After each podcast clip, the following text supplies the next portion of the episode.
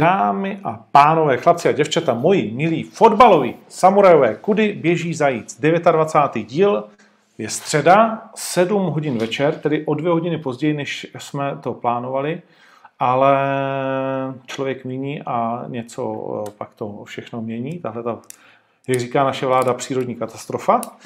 Nicméně, nakonec jsme tady a máme před sebou, jak pevně věřím, zajímavý 29. díl nekonečného seriálu, ve kterém zjišťujeme, kudy běží zajíc. Vítám vás jak tady na YouTube Fight Club News. Kdo by to byl, když řekl, že tenhle ten YouTubeový kanál bude taky o fotbale, ale nikdy nevíš. A samozřejmě vás vítám při poslechu na všech možných podcastových platformách, kde to trošku jakože zanedbáváme poslední dobou to propagování, ale věřím, že i tam si to najdete při svých cestách, koneckonců mi to píšete. Tak, o čem se dnes budeme bavit? Myslím si, že ta agenda je naprosto jasná a má v sobě především dvě věci. Jedna je reprezentační složka, druhá je pohárová složka, ale vlastně ani ne zas tak strašně pohárová, ale budeme se bavit i o sportovní stránce. A třetí, ta nejtenčí tentokrát asi je ligová, že jo? Protože z toho všeho, co se děje, na tu ligu máme teď nějak dopředu hodně času a dozadu se toho zase tak nestalo, abychom z toho upadli. Taková klasická, prostě střední, středeční zátěž. Pojďme přivítat druhých 50% tohoto podcastu, nebo prvních, jestli chceš. Honza Podroužek, ahoj. Ahoj všem, čau Ondro, čus. Čau.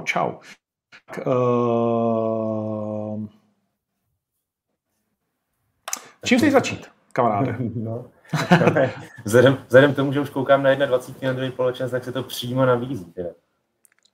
On to tady zapuštěný, takže... paralelně, jak se omluvám, že občas budu koukat takhle pitomně, ale svádí to. Ne, neumíš si to dát líp, jo? Seš v ložnici, koukám, jo? Jsem v ložnici odstrašenej, manželka kouká na nějaký kraviny, takže... To je těžký, hele, no. Já dneska jsem v naší kanceláři, tady v Bratislavě, v headquarters. A byl jsem dneska v Martině, v Partizánskom, v Trnavě, ještě v jednom městě. No, to už si nepamatuju. Šílený. Projel jsem toho dost teda. A i proto začínáme trošičku později. Takže ty chceš začít reprezentací. No, tak why not, jo? Samozřejmě je jasný, že tady všichni čekají na to, až vypustím no fucking guy, ale k tomu se ještě dostaneme tedy. Tak, co ti naši kluci s makaronama? Jak zatím těch prvních 45 minut vypadalo? Prohrávají, to je jasné. Ano, prohrávají o gól, dostali gól po, řekněme, breakové situaci do nepostavené obrany, protože byla ztráta míče na kraji obrany a vlastně Italové to na 2 přihrávky využili.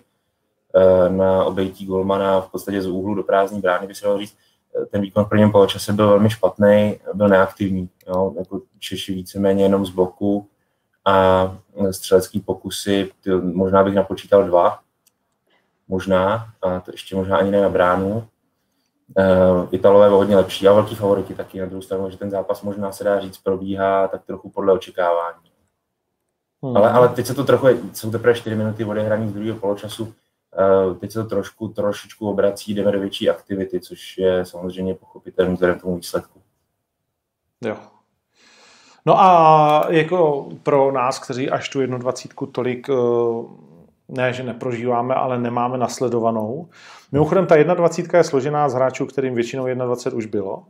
No, ano, protože vlastně ty hráči mohou být starší na 20 let na tom závěrečném turnaji, protože ten věk je podmíněn jakoby začátkem toho kvalifikačního cyklu a ten trvá 2 roky zpravidla. To znamená, můžeš přerůst nebo přestárnout. Jako, no, a plus tam máš ještě nějaký další výjimky?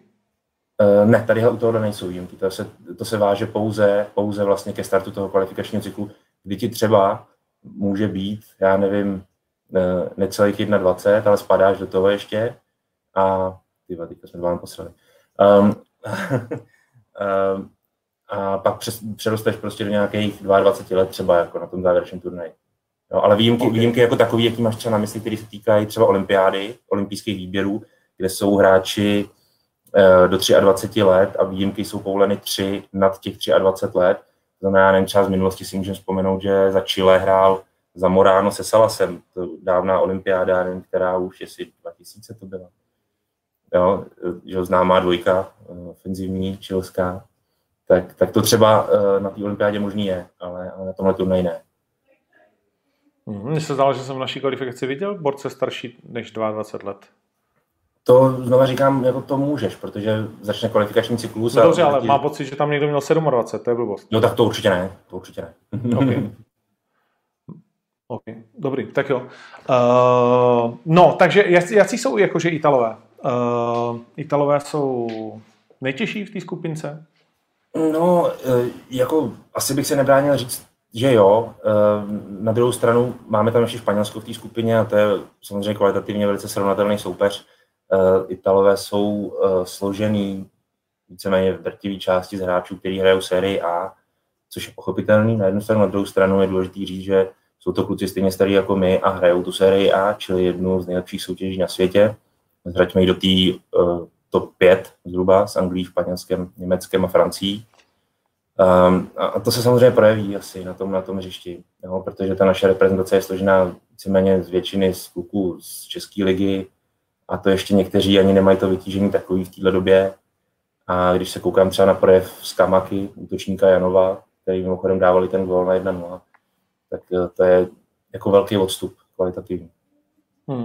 Takže je to tak, že ten tým, tak jak tam je, nechci to říct jakože moc škaredě, ale se přijel zúčastnit, vzhledem k tomu, že tam máme Itálii a Španělsko. To bych zase neřekl, já bych tady, protože euro, a ať už euro, anebo třeba mistrovství světa, je svojí definicí krátkodobý turnaj a vyhrává taktika, vyhrává dobrá připravenost a nemusí nutně vyhrávat ten nejlepší, protože, a řekneme si příklad úplně za všechny, Euro 2024, který vyhráli, to seniorský, který vyhráli Řekové, a určitě ho tehdy nevyhrál nejlepší tým, který tam na tom turnaji byl, ale vyhrál ho tým, který svoji taktiku dovedl k úplný dokonalosti a absolutně mu to vycházelo v každém zápase, dá se říct. Takže nelze o nás tvrdit, že se jdeme jenom zúčastnit. Myslím, že ta ambice naše je rozhodně zkusit postoupit ze skupiny, byť je jakkoliv těžká, ale odvíjí se to od úspěšnosti té taktiky. Jo? A to, že bychom třeba hráli ve 2 zápasech ze 3 v té skupině spíše Zanděura, nás ještě nediskvalifikuje z té možnosti postoupit. Byť samozřejmě ty předpoklady nejsou na naší straně, to je pravda. To je favoriti zůstávají Italové a Španělé. OK. Strašně místama ti to šumí dost. Už posledně jsem si na to stěžoval. Musíš, ale fakt, jakože to je už chyba tentokrát v equipmentu, je potřeba s tím něco udělat. A ty máš mikrofon, který používáš v počítači? Externí, no. Jo. A já něco nakoupím. No. Honza Vacek, co ty nám chci říct, kamaráde, kterých jsme se dlouho neviděli, sportovní redaktor sportu, fotbalový, sledovač to Sparty a reprezentací, takže seš tady dneska správně, ahoj. Čus. Zdar chlapci, reprezentací nevím úplně. Spíš Sparty. Já jsem zažitej. No, jako je to pravda, že vždycky říkáš, že tě to nezajímá, ale chceš něco jak... 21, jo? Tak víc než starý. Jo. Takže ty dneska si nezapneš ve 8:45 televizi.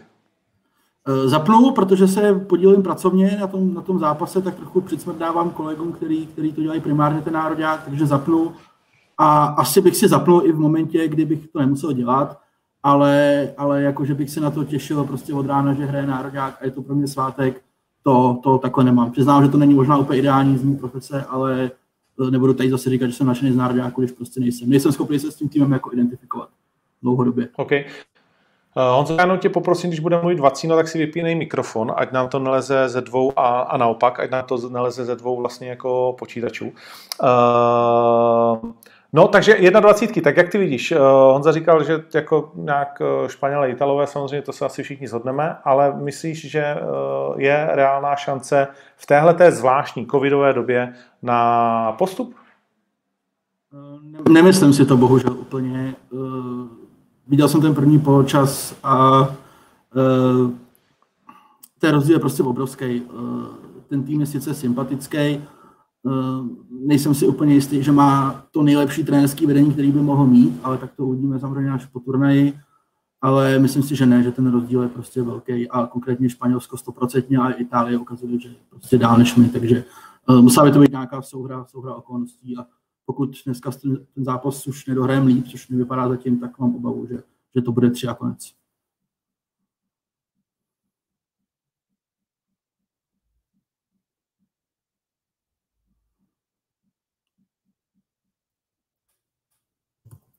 Vaši, vy jste parta. Jeden má vyplutý zvuk, druhý se seknul, to je super. No. Nevím, ty vole, čím to je. OK. Nevím, je to zakletý poslední dobou. Zase jsem včera vysílal 2 hodiny, jsem vysílal a neseklo se to ani jednou. V podstatě ze stejného místa. No, dobrá. 21 a Honza musí přestat sledovat a musíme se bavit dál. Normálně si to vypni, jinak se budeš dívat furt na to. Pak se podíváš na výsledek 3-0, zeptej se, zavolej Radkovi, ti řekne, kolik to skončí a pak to doženeš předvedenou hrou. 21 necháme trošku jakoby za sebou, protože samozřejmě jsou pro český fotbal důležitý, ale když říkáte, že ty Italové jsou tak dobrý, tak rozhodovat by se mělo ve 3. zápase asi se Španělskem, ne? No, ve 3. zápase podle mě hrajeme se Slovinskem. Ne, druhý hrajeme se Slovinskem. Druhý Slovinskem, jo. To je aspoň jako šance, že v tom 3. něco půjde. To je jako pozitivní, že pokud že Slovince bychom mohli to utkání zvládnout, ale s těma Španělama vždycky může být 10. minutě penalta červená a je to hratelný, jo, ale jako asi to na tiketku si nedávejte. V vašem případě možná klidně můžete.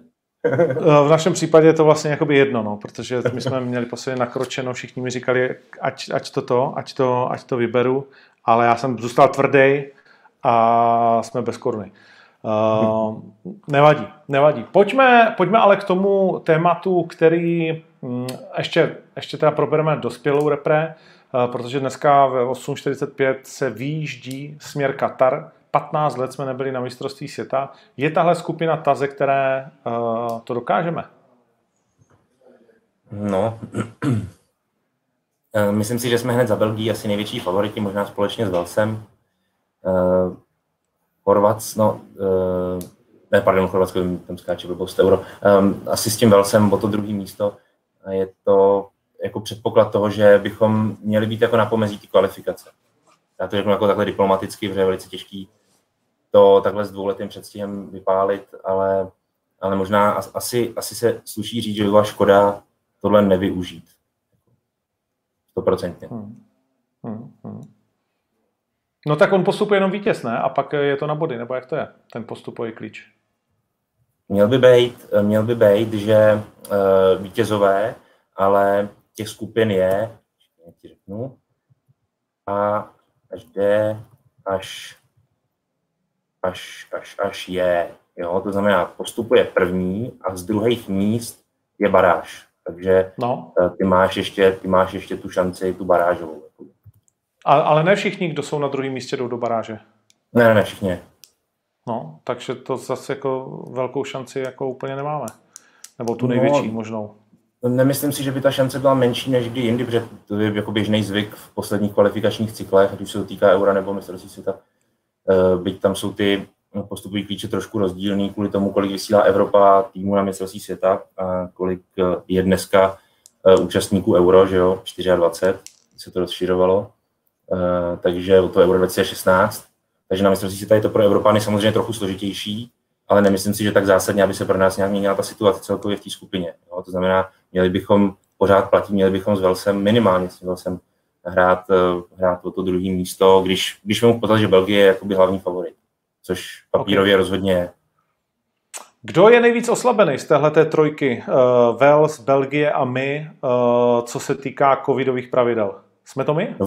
Ono teoreticky nemusíme být. Poslední zprávy, co jdou, tak by Němci, hráči z Bundesligy, jim říkáme pracovně Němci, by mohli být na ty zápasy nakonec puštěni.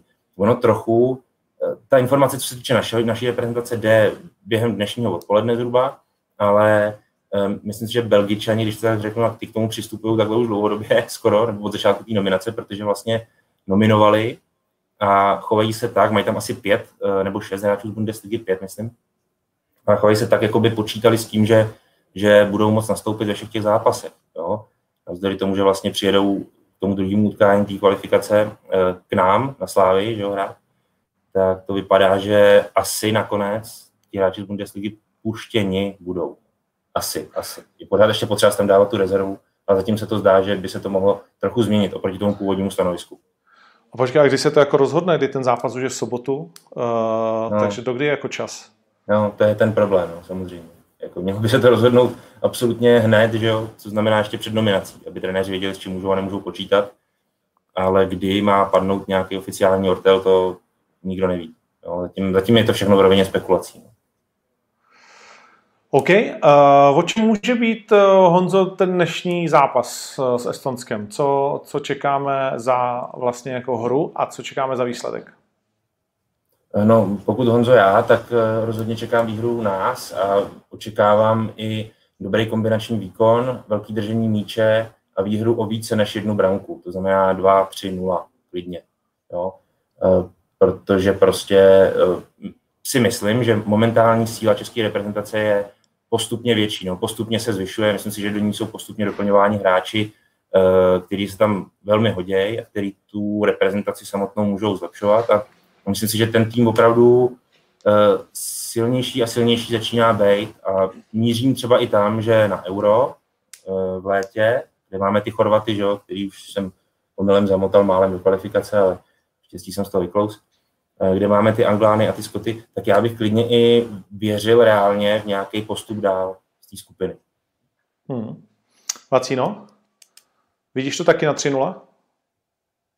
Souhlasím, vidím, možná i navíc. Jednak jako Estonci jsou denně hodně oslabení tím covidem, hrajou doma, vlastně nehrajou, protože se hraje v Polsku a souhlasím s Podrym, že tady ten národák je opravdu asi jeden z nejsilnějších za poslední dobu a pokud chceme přemýšlet o postupu, to o tom druhém místě, což bychom měli prostě navzdory Walesu a Baleovi prostě druhý místo. Nemůžeme se tady bavit o tom, když máme tým do velké míry složený z hráčů z Premier League nebo části z Bundesligy, bavit se tady o tom, jestli jako budeme schopni nějak hrát za Walesem. To si prostě musím říct, že pokud skončíme za Walesem, tak je to selhání a chyba. Je to špatně. Jo, protože když si nebudeme dávat vysoký cíl, tak budeme furt přešlapovat na místě a furt si tak jako říkat, tak teď to třeba vyjde a tak třeba příště, teď to bylo těžký. Jo, to taky pak zase tady ta generace odroste a bude tak, kde jsme byli. Takže z mého pohledu jednoznačně. Dneska z mého pohledu zápas, kde jsem hodně zvedavý na složení stoperské dvojice. Jestli trenér Šilhavý složí tu dvojici ze Slávistů, to znamená Kúdela Zima, případně jestli bude držet Ondru Čelustku. Myslím, že to je ideální jako soupeř na rozehrání a hlavně si na nějaké to ustanovení právě té stoperské dvojky, kde si myslím, že bude klíčový, aby jsme tam měli prostě nějakou pevnou vazbu, neměnnou. Tak proč tady v tom zápase prostě si to neověřit a pak se toho nedržet. No. Ale jako ten výsledek je asi irelevantní, prostě to bude dvojka. Tam není pochyb.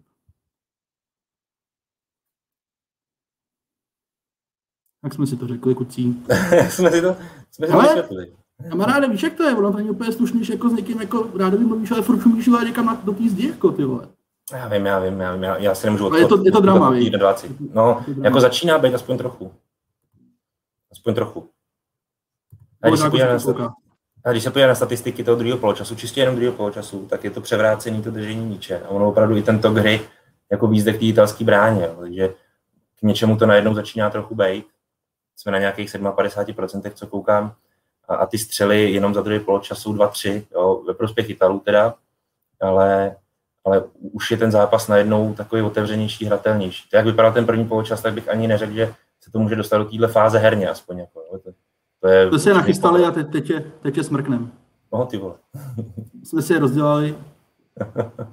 No, vydá. Jo. Bratislava, to víš, ty vole. Těžký terén. A jo, no tak ježiš, to je jasný. A nevím, mám s tím zajícem nějaký, ty vole, někdo mi to nepřeje normálně, tady ty vysílání. Neuděláš nic.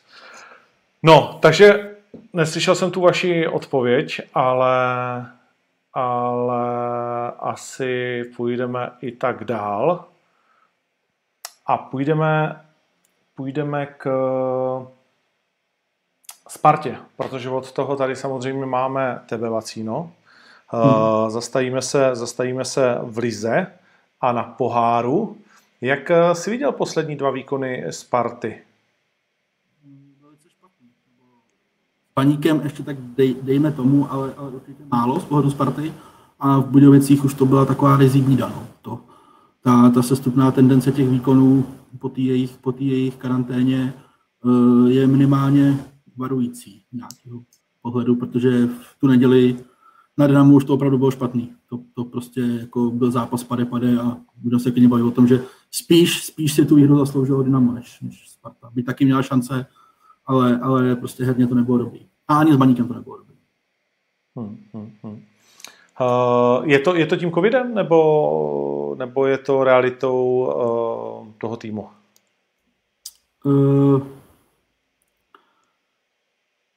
Já si myslím, že ani jedno úplně nemusí být ta úplně hlavní příčina. Ten covid samozřejmě tím nějakým způsobem do toho jako promluvil. Na druhou stranu bezprostředně po tom covidu Sparta vyhrála s Příbramí, samozřejmě beru 4-0 a neměla víceméně žádný problém. Co se týče toho týmu, já jsem koukal, nebo mě to naskákalo na Twitter, že si trošku rejpnul, jestli ten tým opravdu je tak dobrý, jak o tom mluvil Pavel Vrba, který o tom samozřejmě takhle musí mluvit, to je úplně jasný. A já teda si myslím, že i on si to jako myslí reálně, že to není jenom jako nějaký poker face. Ten tým je dobrý, podle mě. Ten tým je lepší, než si spousta lidí myslí, ale dost nevyvážený v mnoha směrech. A když se třeba podíváš na to, jak má Sparta obsazení střední záložníky, že tam máš Filipa Součka, který ti zahrál velice dobrý zápas s Karvinou, a od té doby si víceméně vlastně jako neškrt, protože jsou před ním další hráči. Když si podíváš, jak má Sparta vyřešenou pozici levýho obránce, 3-4 obránců systému, který Pavel Vrba bude držet, tak je to prostě problém. Jo? Ono jako levýho obránce tam de facto nemáš. V situaci, kdy musíš Hanska na stoperu, máš tam Matěje Hanouska. Tam mě trošku Pavel Vrba zklamal, že ho podržel v sestavě i na ty Budějovice, protože jsem pochopil, že si to vyzkoušel s Baníkem, když mu vypadl výtík a on potřeboval Hanska na tři, tak si vyzkoušel Hanouska s Baníkem v poháru. S Baníkem tam máš takový svěžnější trénink, takže tam jako neriskuješ, tak si ho tam dáš, že ono se to nějak dohraje. Ale potom, co tam předvede, tak bych čekal, že ho jindá, že to přeskládá jinak, že zatáhne Krejčího, Hanska nechá na levém beku, dá do středu právě Součka nebo Sáčka, Trávníka, těch variant bylo spousta a neměl by smrtovou levou stranu. Neříkám, že by Sparta vyhrála, ale určitě by tu šanci na to vítězství měla větší a trošku mě zarazilo, že zrovna Pavel Vrba tady to jako nepřečet a nechal to jako s tím Baníkem a nevyplatil se mu to. Takže ten tým, abych to tam zkrátil, podle mě je dobrý, ale není úplně dobře vyvážený. Že se zase bavíme o tom, Sparta stavila tým na nějaký rozestavený, nějaký herní způsob, přišel tam trenér, který chce hrát trošku jinak, takže personálně to úplně jako neladí a bude s tím potřeba asi v létě trošku zahýbat. Bude asi potřeba zahýbat i s útokem, bude to Sparta, jak to teď bude řešit, když dva jsou víceméně mimo hru?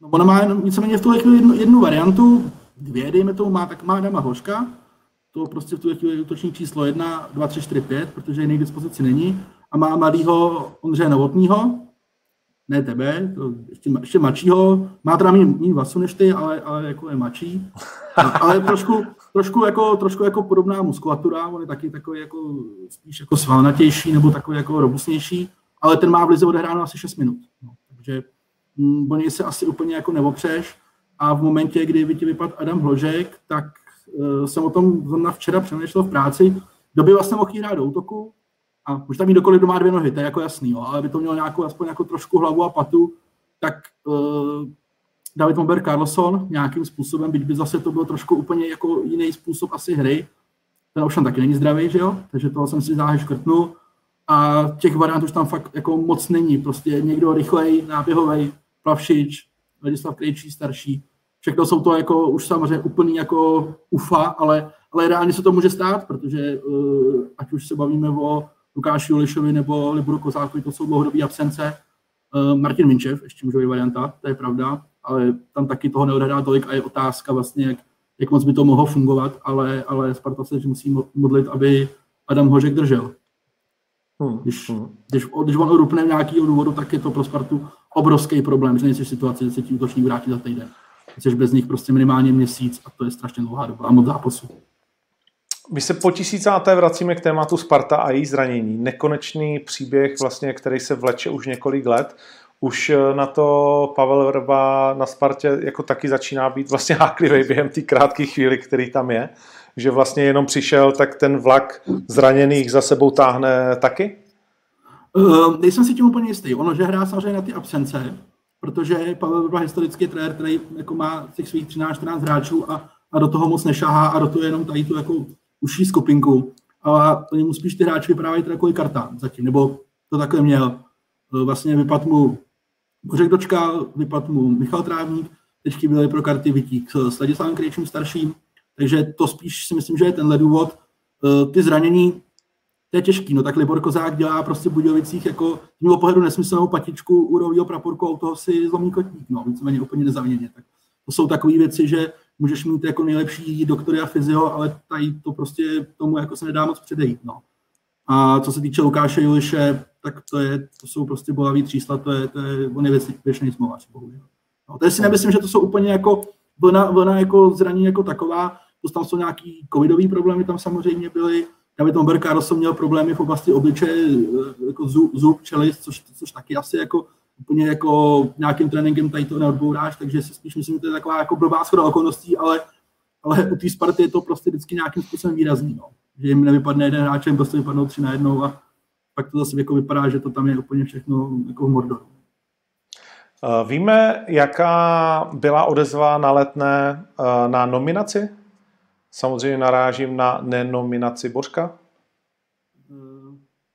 Myslím si, že na Letný jako takový asi nějaká extra jako odezva nebyla. Co se týče Bořka Dočkala, tak on si volal s trenérem Šilhavým, nebo respektive trenér Šilhavý mu volal den před tou nominací, aby mu jako řekl, že prostě ho nebere, nějak si to měl vysvětlit. Oficiálně se mluví o tom, že Bořek Dočkal to vzal jako v pohodě. Podle mých zpráv to úplně zase jako tak v pohodě nevzal, respektive nebyl nadšenej, těžko mu to vyčítat, kdo by byl samozřejmě. Mě to překvapilo. Já si nemyslím, že... A byl jsem Bořku Dočkalovi hodně kritický a jsem dál, protože dlouhodobě myslím, že Sparta už by měla jít trošku jiným směrem. Byť hrá pod Pavlem Vrbou Bořek Dočkal dobrý zápasy a takový Bořek Dočkal Spartě 100% může pomoct, ale zase může mají od jeho role, jaká by měla být. Ale nemyslím si, že je úplně jako šťastný, když máš ještě jako širší počet těch hráčů národáků i kvůli tomu covidu, že se ti ten Bořek na nějaký 25. 40. místo jako nevleze, co by kapitán toho týmu, byť třeba už spíš nehrající, nejsem si úplně jistý, jestli to je správně a jsem obrovsky zvědavý, jak bude vypadat nominace na Euro, protože si nedovedu představit z mnoha důvodů, že by v ní Bořek Dočkal nebyl. To znamená vlastně... No, povídej. Ne, nejsem si jistý, jestli Jaroslav Šilhavý tady v tom případě udělal správně. My jsme se o tom tady posledně trošku bavili a bylo to taková jako zhoda, nezhoda, jestli do toho hodil vidle, co se týká chemie toho týmu, tím, že vlastně začíná, to je úplně nová věc, že začíná cyklus na mistrovství světa, které Bořek Dočkal hráčsky věkově už nestihne podle tebe a proto třeba jako vlastně padlo to rozhodnutí. Může to být to vysvětlení, nebo je to blbost, že 3 měsíce před mistrovstvím Evropy tam nedáš fréra na tak dlouho, že těch reprezentačních srazů už zas tak moc nebude a vlastně ohrožuješ tím už ten samotný šampionát? Já si nedovedu představit, že by Bořek Dočkal měl být v nějakých myšlenkách na účast na mistrovství světa. To mi přijde, že to prostě už asi jako ne. Na druhou stranu, není to tak dávno, myslím, že na podzim dával ten Šilhavý rozhovor, nějaký médium, ne u nás, nejde o konkurence, a říkal, že když bude Bořek Dočkal zdravý, tak on ho vždycky veme. A paradoxně ho nevzal v momentě, kdy on měl možná nejlepší formu na příštou sezonu.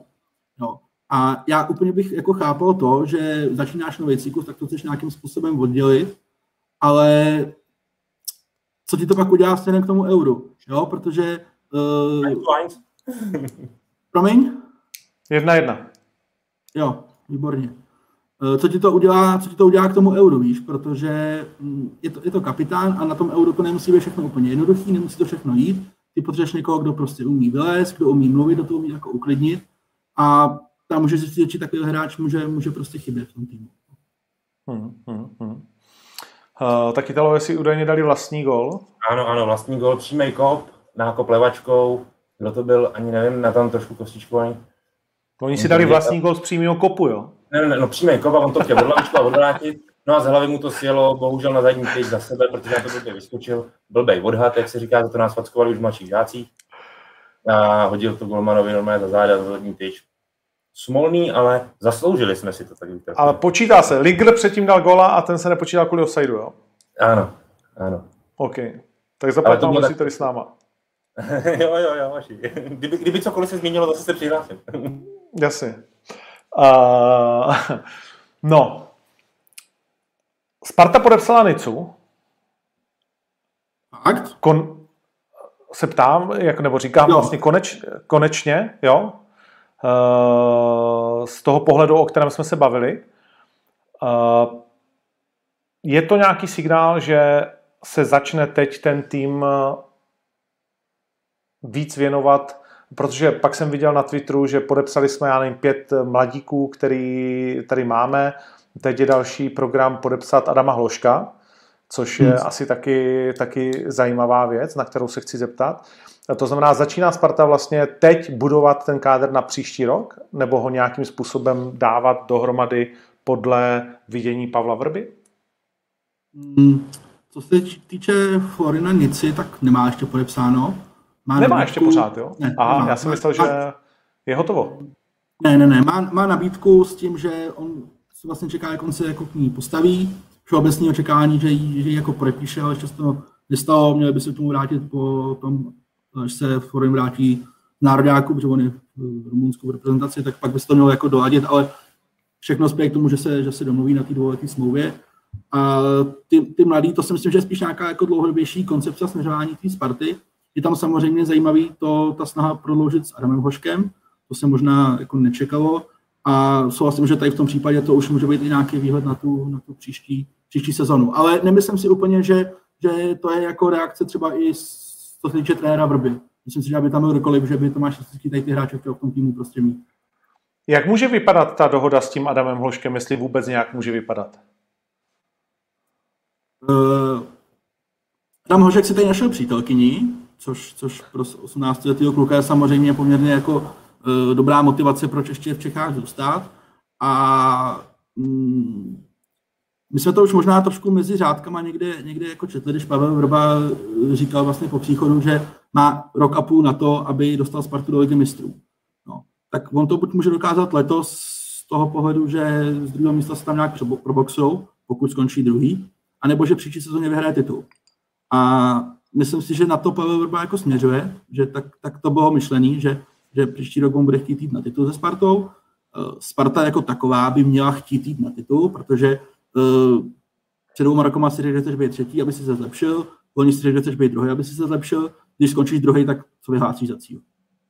Jo, jak to může... Obhajobu druhého místa, to je první za Slavii. No, to si myslím, že ty fanoušci úplně slyšet nechtějí, můžeme si o tom myslet jako v tom rozpoložení Slavie, Sparty samozřejmě cokoliv, ale já očekávám, že to po letech zazní na Spartě, že prostě cílem je titul a v ten moment samozřejmě ty chceš mít Adama Hložka v tom týmu. To je jako určitě jeden aspekt. A druhý je takový, že v momentě, kdy máš Adama Hložka prodlouženýho, tak už si ho můžeš nechat krásně zaplatit, když už ho někdo bude chtít. Dává ti do ruky tu sílu prostě vyjednávací, že ať teda ty peníze položí někdo a jako hodně peněz. A byl zprávě, že Adam Hložek se k tomu docela jako staví pozitivně, že tak je mu 18 let, tak kdyby ještě ten rok v Spartě vydržel, tak si nejsem úplně jistý, že by něco extra ztratil. Že Tomáš Pekhart furt zastává tu tezi, že jako mladý hráč musíš jít do nějakého lepšího klubu jako hotový hráč, jako posila. Ne jako jeden z 5 talentů, který si skoupíme a když se nám jeden jako do jednoho se trefíme, tak jsme spokojení a vyplatí se nám to finančně. A to tam musíš jít prostě jako stabilní hráč, který jde prostě ten tým posílit.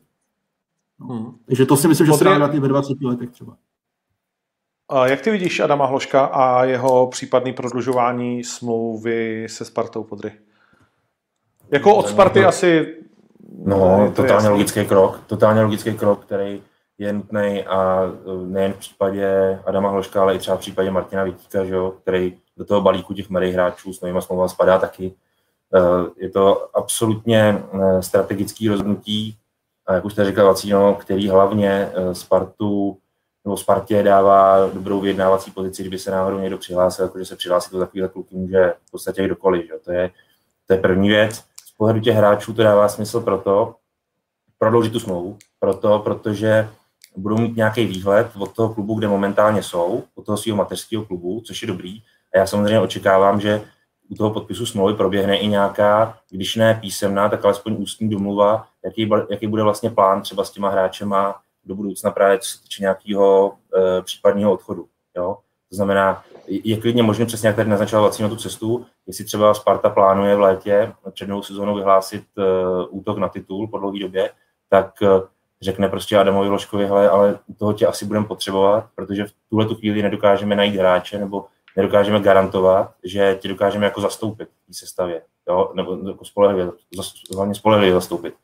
Takže tohle všechno může hrát velice podstatnou roli. Na druhou stranu, abych se nezříkal toho, a to mi trochu vadí u Slavie, přílišná taková jako takový tlak jako na ty jednotlivce. To znamená, když třeba Jindřich Trpišovský často vyhlašuje, že si nedovede představit další odchody, že u tohohle hráče si nedovede představit odchod a tak dál. No to v zemi, v jaký jsme my, úplně takhle nefunguje. Naopak nás požírají ty mnohem silnější a mnohem bohatší země a ligy tím pádem. Je to úplně přirozený jev, jako přírodní, takže spíš bych byl pro, aby se říkali nějaký definitiva a tak dál, protože ve chvíli, kdy přijde opravdu pádná nabídka, tak může odejít v podstatě kdokoliv, protože ten tým, nebo ten klub, lépe řečeno, to ekonomicky saturuje zásadním způsobem. Když je ta nabídka dostatečně dobrá, to může se to týkat v létě slávistů třeba Simi, kde je taky asi nasnadě o tom nějakým způsobem uvažovat. Samozřejmě za těch akceptovatelných podmínek, ale nedá se to prostě jako předjímat dostatečně dobře dopředu.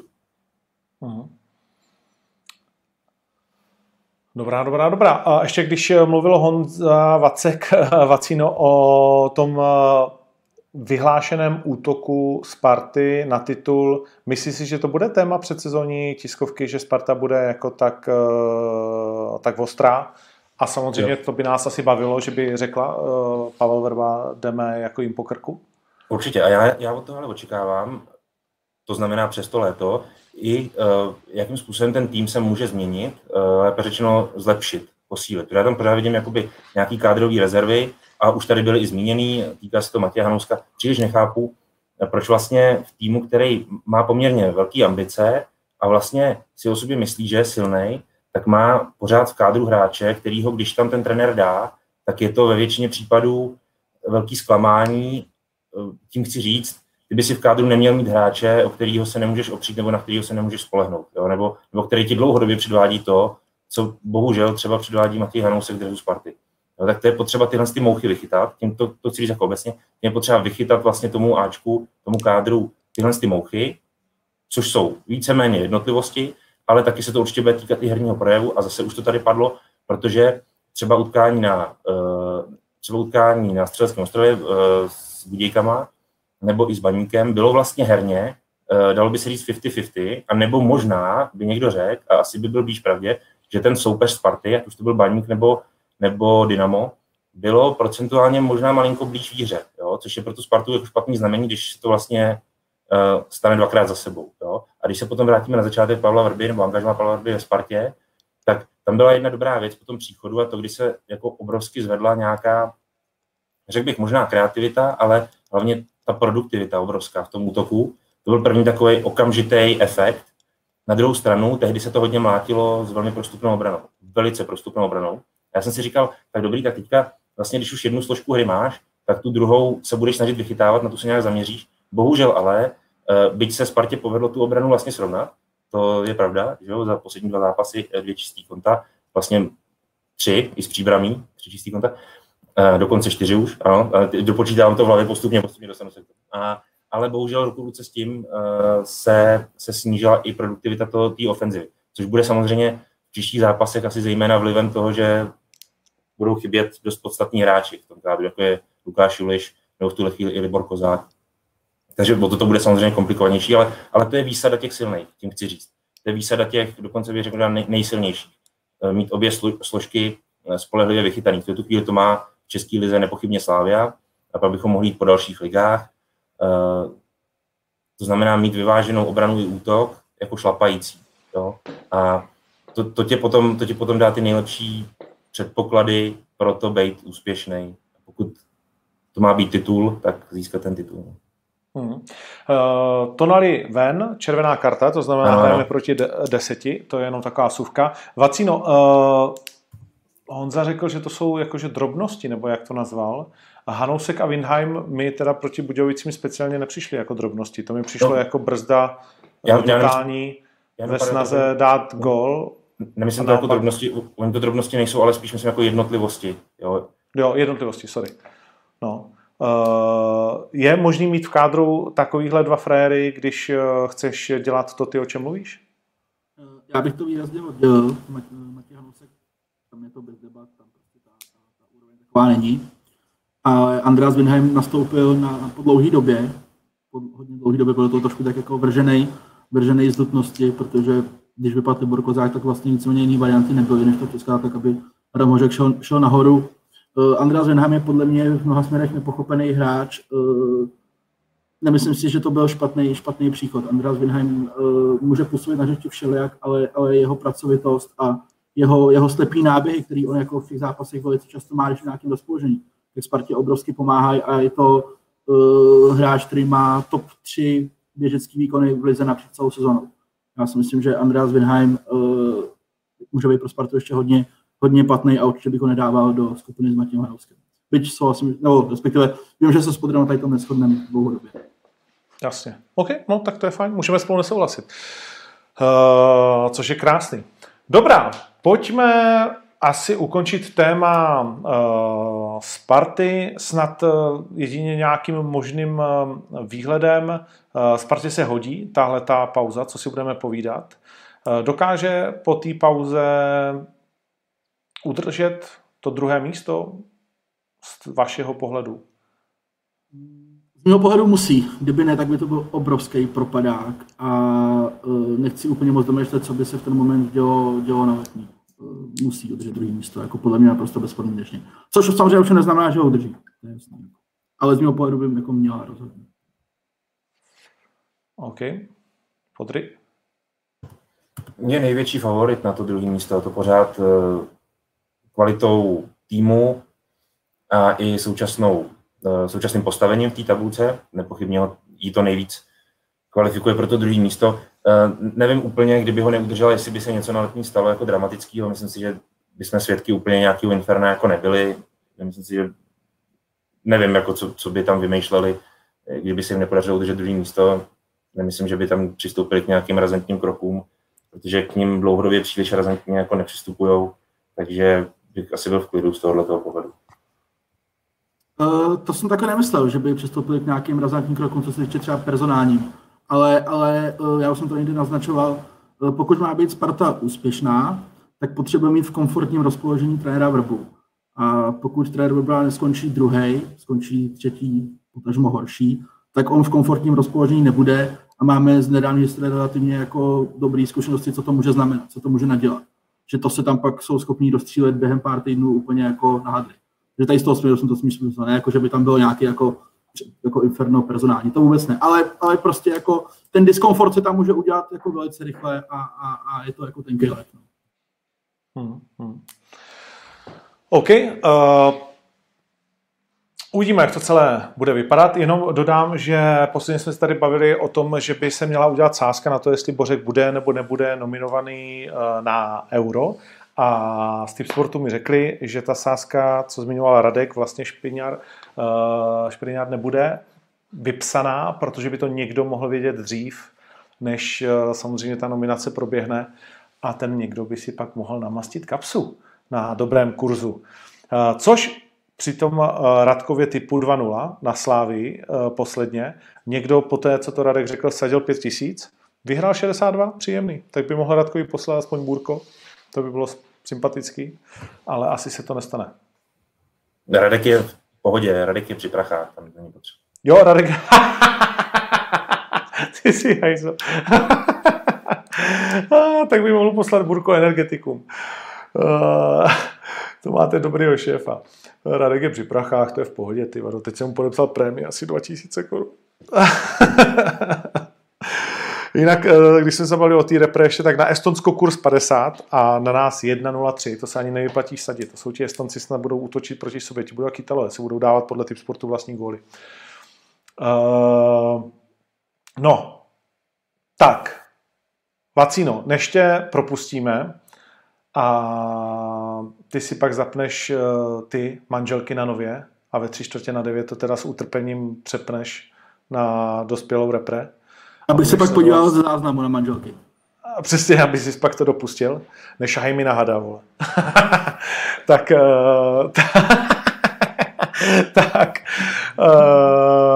se tě chci zeptat na tvůj názor na celou kauzi okolo toho fucking guy Kedel.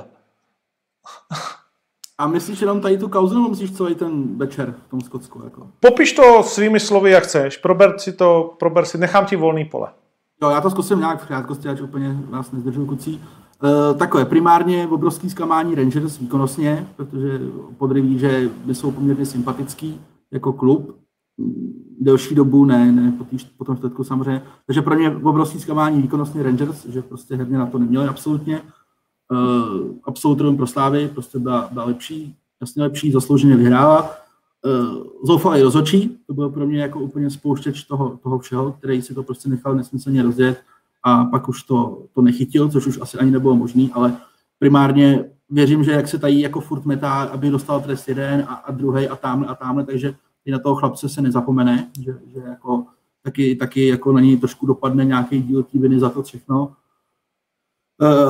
Co tam bylo dál? No, zákrok na Ondru Koláře šílený. Já teda jsem z toho říct, že to byl úmysl, já si nejsem pěstý, že to bylo jako primárně, jako že ten frér tam šel s tím, že ho prostě zlikviduje, protože on zahrál balón, nevím, mohl si myslet, že tu nohu stihne stáhnout, ta šance byla více minimální. Petr Mikolanda třeba mluvil o tom ve studiu, tuším O2, že prostě ty skotský golmani nejsou zvyklí dát takhle nahoře, že toho útočníka mohlo jako překvapit, což ale není absolutně jako polčující okolnost. Pro mě je úplně šílený zákrok, stopka na XY zápasů naprosto nepochybně. Nejsem si úplně jistý, jestli to stavit do roje, jakože úmyslně chtěl někoho jako vyřadit. To, tak daleko bych asi nešel, ale zákrok jako šílený. No a pak ta situace na konci, já s tím presumpcí neviny, to znamená, že neříkám ani tak, přijde mi to strašně zbytečný ze strany Ondřeje Kúdely, vůbec se to nemělo stát, měl zůstat nad věcí, měl si to tam v klidu dostat a na konci se jim pak vysmát, což je jako, tady to je podle mě prostě špatně, on si trošku naběh na vidle tím.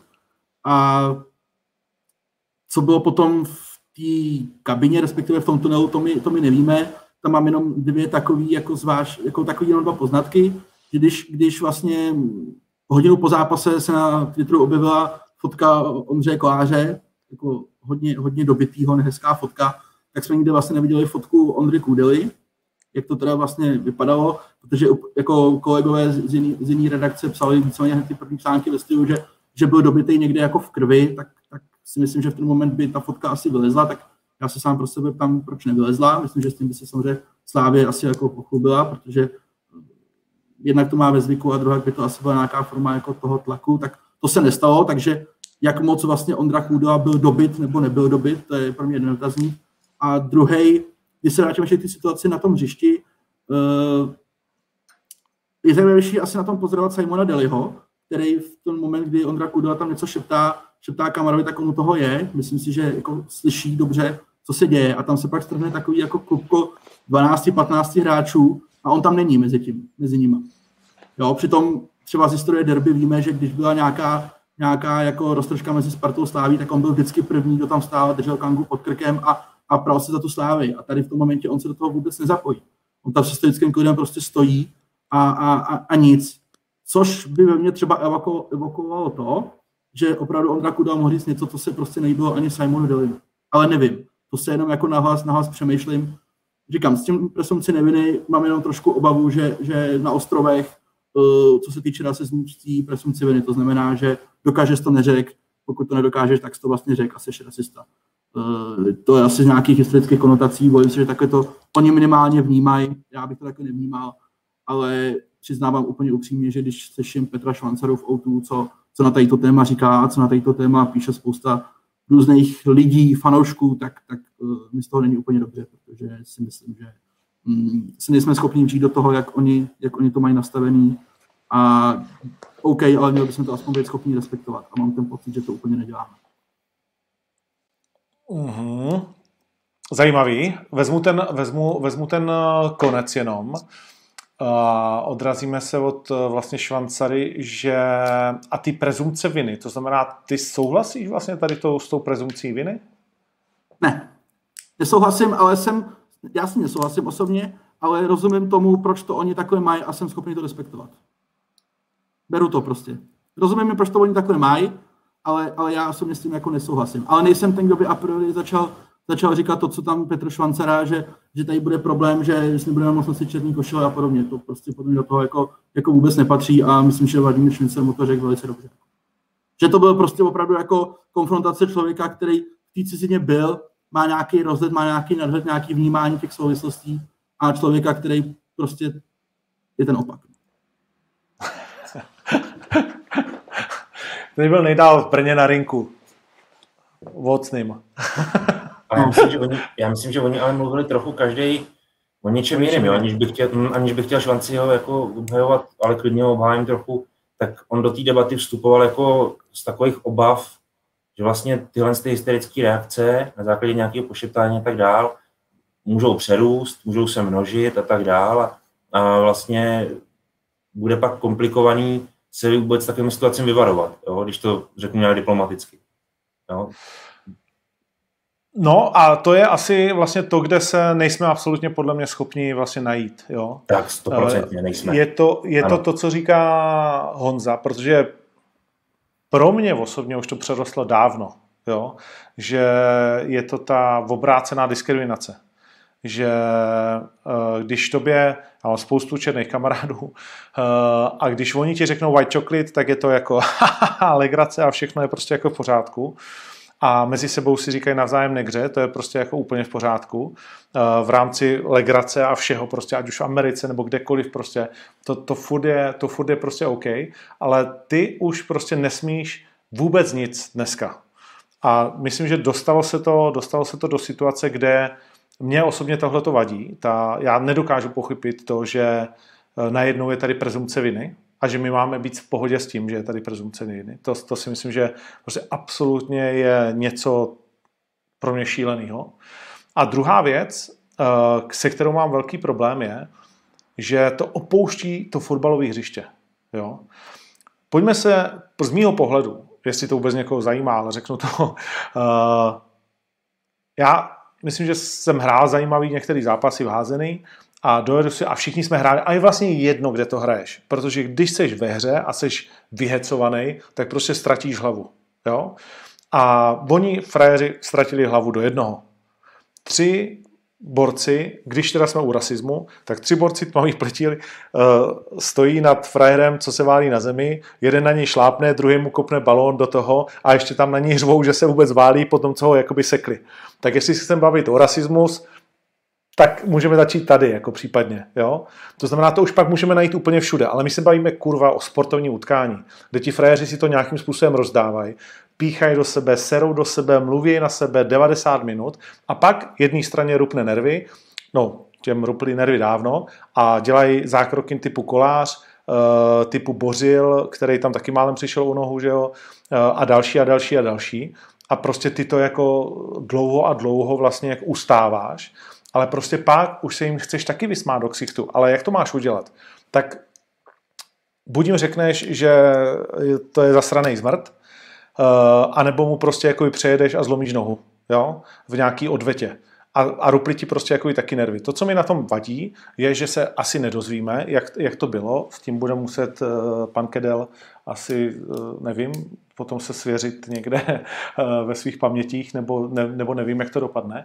Ale vadí mi, že to vlastně opouští to hřiště. Jo? Že okamžitě se zapomene na to, jak vypadalo těch 90 minut. Kamara a jeho právník a všichni to hned zneužijou, aby se zapomnělo na to, jak Rangers hráli jako největší prasata a jestli by někdo měl být vyřazen, tak oni za to, že hodinu nepustí do kabiny, kde je kurde UEFA, kde je nějaký delegát, jakože jsme ve fotbale, to není MMA, který má dohromady ani ne 30 let vývoje za sebou. Tohle je fotbal. Jak starý je fotbal?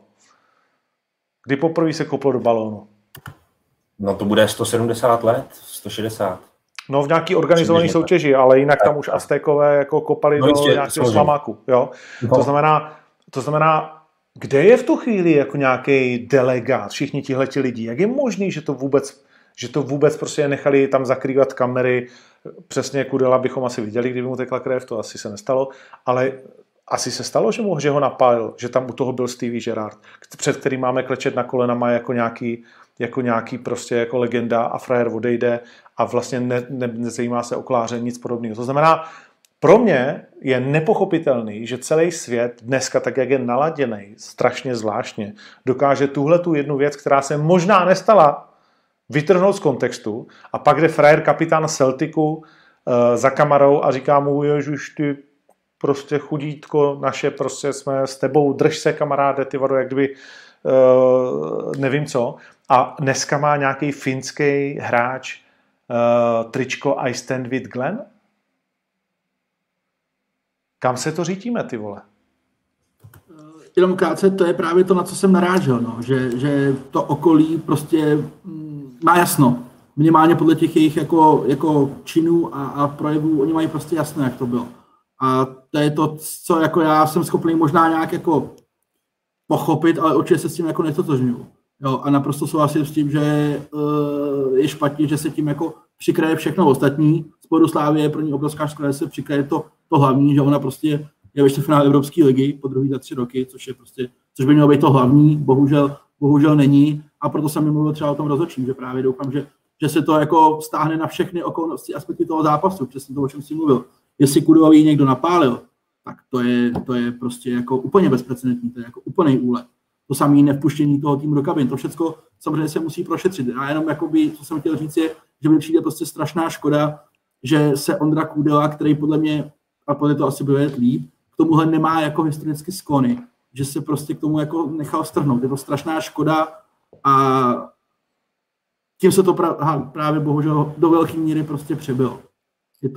Je to mrzutý. Jako já nechápu, co dělá UEFA.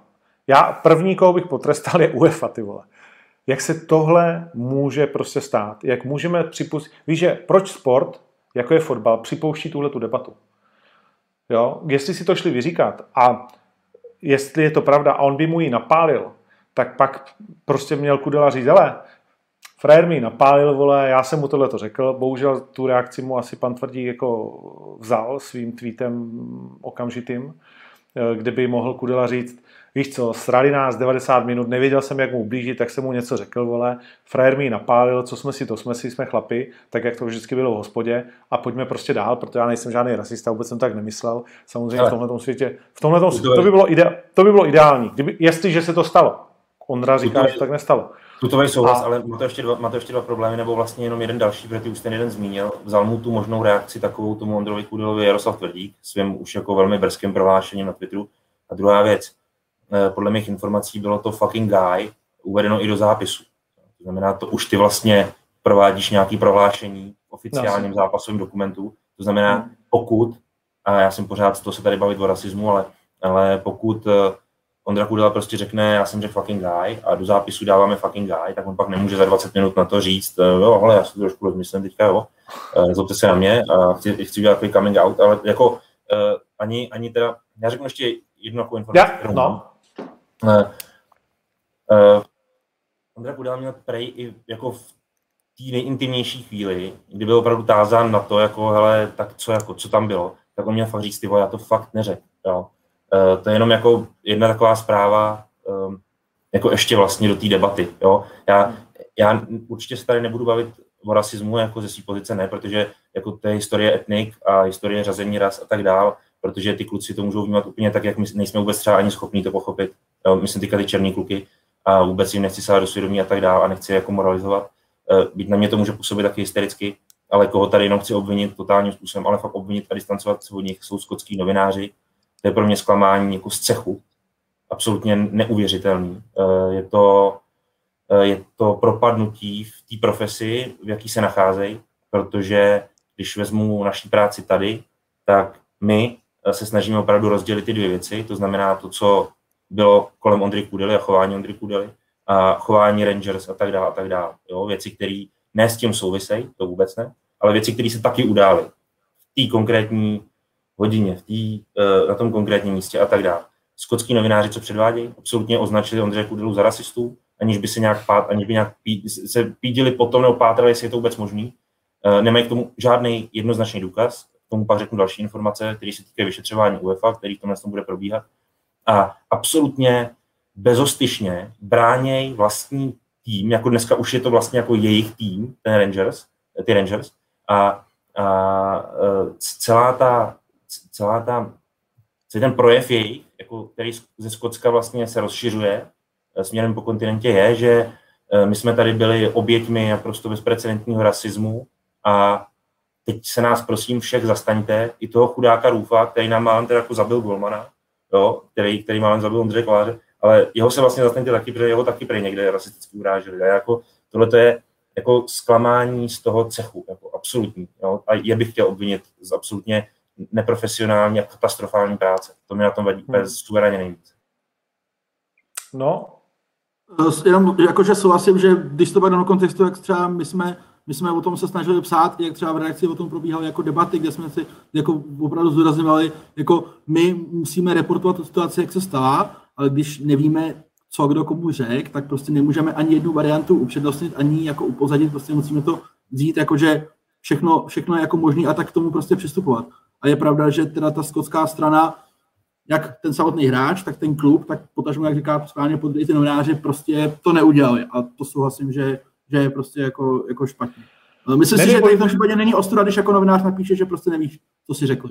To prostě jako ne, takhle jasný, to je. Tak prostě nevíš. A nedej bože nevíš, teda, že když bychom chtěli házet špínu, tak už den před zápasem, v den zápasu jsme si v kanceláři v rámci očkovaných lidí udělali oběd. Vím, že to zní jako píčovina, ale je to tak. A bavil jsem se s lidmi, kteří se dostali vlastně jako do společnosti Rangers a říká, že ty samozřejmě se navzájem jako posuzují vždycky. Je zvyklost, že ty delegace se zvou na hezký místa, hezky se starají o ty druhý, že jo, a ty zjišťuješ, kdo je namyšlený, kdo se chová jako debil, kdo je prostě Němec, protože má 10 kastlíků a 11. nevymyslí, protože je jich jenom 10, vole, a nebudeme se bavit o tom, že by mohl být 11. a tak dále. A bylo mi řečeno, že už před tím prvním zápasem a pár hodin před tím zápasem prvním, kdy ještě vlastně nebyly kostky vůbec vrženy, ještě se nic nestalo, ještě si mohli myslet, že přijeli do banánové země, když jsme u rasismu. A že to tady prostě jenom voloupou, rozdají banány, vole, nazdar, vole, a můžou jít domů na ostrovy a udělat na západě, jací jsou hauři, že porazili tady nějaký sešívky. Takže se chovají jako prasata totální, nadřazený. A že to je nejšílenější vlastně jakoby chování, který kdy údajně zástupci Slavie jakoby viděli. Takže když chceme na sebe kydat špínu, tak ještě tohle přidám, že to jsou mý informace, že to byla extrémně nepříjemná zkušenost od prvního momentu a bohužel to vyvrcholilo tím, co to vyvrcholilo. Takže to byly i moje věci. A jinak, jak ty si říkal, že se nedá vrátit zpátky a že už pak to jako nikdo nepochopí, vzpomněl jsem si na Radka Dudu, který tehdy nebyl v té šatně. Můj kamarád. Dneska já jsem ho nenáviděl tehdy, když mi plivnul na Davida Morace, jo, a ještě jsem mu říkal, tě zabiju, ty hajzle. A dneska jsme kamarádi. A ten tehdy říkal, já jsem v té šatně nebyl, byla tam ta kamera, že jo. Bylo vidět, že tam v té šatně byl. Taky to přežil, jo. Ale nevím, abychom to nějak uzavřeli, svět se v prdel obrací a UEFA a všichni ti pozbuzovači těchto nálad by si měli uvědomit, že jedna věc je ne rasismu. A já naprosto souhlasím, nenávidím to prostě, ale druhá věc je, že věci na hřišti se nějakým způsobem dějou. Je to sport. Já bych se stříhal video těch zákroků Rangers a pak bych tam dal to bafnutí, vole, a na jedné straně byly takovýhle zákroky a ten nejostřejší zákrok Slavie bylo tohle. Jo? Tak jenom ať si prostě jako ukážeme karty prostě v pokru, co bylo tak strašného. Kdyby ten, jak se jmenoval ten, co skočil do koláře? Roof. A řekl to správně, myslím si, někdo už někde, to je jedno. O 2 cm jinak, a to my jsme jako se MMA a naši kluci dávali, že OK, mám taky katy, myslím, že Slávisté Uráček to zrovna dával, taky mám pár jako sešívek, jo. Ale tenhle ten kat tady přes půl čela, jak Harry Potter, ten, kdyby byl o 2 cm níž, tak měl oko v prdeli. A o čem se bavíme? Jo? To znamená jako nějaká tvrdost a věci, které byly absolutně za hranicí, to asi jako je jedna věc. Za mě je to hrozný, co se děje, aby si mysleli, že černošskýho herce už může dabovat jenom prostě jakoby Černoch, tak tyvado, nevím, co budou ve Finsku dělat. Jako s těmahle filmama a podobně, ale je to trošku šílený. A jsem zvědav, jak moc se to může přenést, protože spousta lidí tady píše, že to bere bulvár, že už to na ostrovech nikoho nezajímá. Jak poslední otázka k tomuto tématu, protože to nikdy nedovyřešíme úplně přesně. Jak moc se to může přenést do toho dvojzápasu s Arsenalem? Nastoupí Arsenal už jenom kvůli provokaci s tričkama I stand with Glen a protože budou to chtít jako nějakým způsobem využít až zaužít a bude to téma toho dvojzápasu na té mezinárodní úrovni. Z mýho pohledu, pokud jde o Arsenal, protože ho poměrně dlouho sleduju, už 20 let, tak si myslím, že určitě ne. Pokud jde o klub jako takovej, o trenéra, o hráče, o vedení klubu, tak si myslím, že 100% ne. Ale co téměř jistě se bude dít, že určitý anglický média, potažmo ostrovní, to samozřejmě budou v tom jako mnoho spojitostí, protože tam nějaký jsou, byť jako velice vzdálený, ale Kamara byl konec Arsenalu a teď hrál za Rangers a blablabla, bla, bla, tak ty to určitě v nějakých souvislostí můžou chtít dávat, budou to 100% připomínat, ale že by jako Arsenal jako takovej si nějakým způsobem vymezil vůči Slavii, případně Ondřeji Kúdelovi, to si nedovedu představit. Arsenal je z mýho pohledu jako úplně jiná klasa než Rangers, který, jak říkám, hlavně dneska malej. Arsenal je prostě úplně jiná třída a tady to si myslím, že absolutně ne. Já si myslím, že to prostě budou dva věřím, že dobrý fotbalový zápasy a bez tady těch věcí kolem. Minimálně co se týče těch přímých aktérů. To okolo samozřejmě, to prostě se dá očekávat, že se to nějakým způsobem připomínat bude, ale přímo na tom hřišti nebo mezi těma dvěma klubama si myslím, že žádný problém snad nebude, protože, jak říkám, Arsenal to je opravdu jako byť ty výsledky jsou ideální poslední roky, ale je to prostě třída, co se týče fungování toho klubu. No, aby právník ještě zprasil tvoje jméno dvakrát v tom textu, já nevím, to mi přijde, může to být jakkoliv jinak, než že se vysmíváš vlastně jako úplně, že už seš tak arrogantní, že se takhle vysmíváš? Může právník něco taky udělat? Ne, já bych řekl osud primitivové. V některých případech, v některých mikrosekundách nebo hodinách. Někdy se prostě chovají úplně primitivně a to je ten případ. Neřekl bych, že by to byl výsměch, protože každý právník ti v takovém případě řekne, no tohle je shoditelný ze stolu, okamžitě takovýhle prohlášení. Jo? Kdyby to mělo právní rámec ještě navíc, třeba že by se na základě nějakého dokumentu mělo pak rozjet nějaký, řekněme, vyšetřování, nebo já nevím co, podávání žalob a tak dále. A to není tento případ, teda jako, to si nejdřív uveďme, a to by ti rovnou smetli ze stolu, že je to neprofesionální práce a tak dál. Z mého pohledu to primitivismus, ještě řeknu jeden příklad, proč si to myslím, protože to Vacinoví taky, když já jim přijede izraelský tým, že jo, kde ty jména jsou velice komplikovaný a je to prostě šílený, tak my do toho čumíme jak blumy prostě a hlásku po hlásce to tam datujeme do toho počítače. A to je taková naše správně. Specialista česká, ale dost. Ale prostě ať je to správně, je to jméno toho člověka a oni napíšou Kudel, Kedel, Kendel. Nebo Kudel. Je to nějaký respekt tomu člověku prostě, to mi přijde, že je úplně jako základ nějaký novinařiny, že tady někomu jako nekomuníš jméno, to mi přijde, že ty frajeři úplně spadli z Marzu, jako víš, jako kde to jsme? Jo, to prostě, a já bych skoro věřil tomu, že to jsou takový gumy, že to ani jako neudělali schválně prostě, jo, to jako, hele, tam nevíš, co tam jako za ty fréry to jako píše, jo, jenom mi to přišlo jako úplně ohavný, jo, to zase jako, to věřím, že nejsme jenom my v těch, kdo se snaží psát ty jména správně, teda, to by bylo špatný. Se na to dívá skotský velvyslanec a zrovna jsme všichni 3 dostali do životní ben, ale já bych do Skotska ještě někdy chtěl, nemám. Taky, super země. Ať se na to kouká ten Skot a ať si posype nejdřív cigárem normálně vlastní hlavu, jako, jako, já teďka trošku jdu do varu, ale jako proč my bychom měli tu debatu dostávat ban? Jako já doufám, že si tam trochu něco aspoň neuvědomí. Samozřejmě. A já si jenom dobrou zkušenost. Já jsem totiž 2 dny před prvním zápasem na Slavii, takže Slavia Rangers, dělal rozhovor se skotským novinářem, který mi jako předtím psal nějaký mail, že by rád něco jako, byl to pro YouTubeový kanál Rangers News, jo, je to jako pravidelně informující kanál, prostě pravidelně informující frajer, který tam máš nějaký 2 kolegy k tomu, který jako rozebírají každý prd prostě kolem Rangers a dělají z toho různý podcasty, různý videa prostě a tak dál. A já jsem tam byl pozvaný s tím, že prostě bude nějaká půlhodinka keců o Slávii a o tom zápase a tak dále. A byla to hrozně příjemná půlhodinka. Byl jsem jako nadšený, jak to probíhalo a jak on jako opravdu poslouchal a jak ho zajímala prostě ta Slávia, jednotliví hráči a Sima ho hrozně zajímal a tak dále, všecko.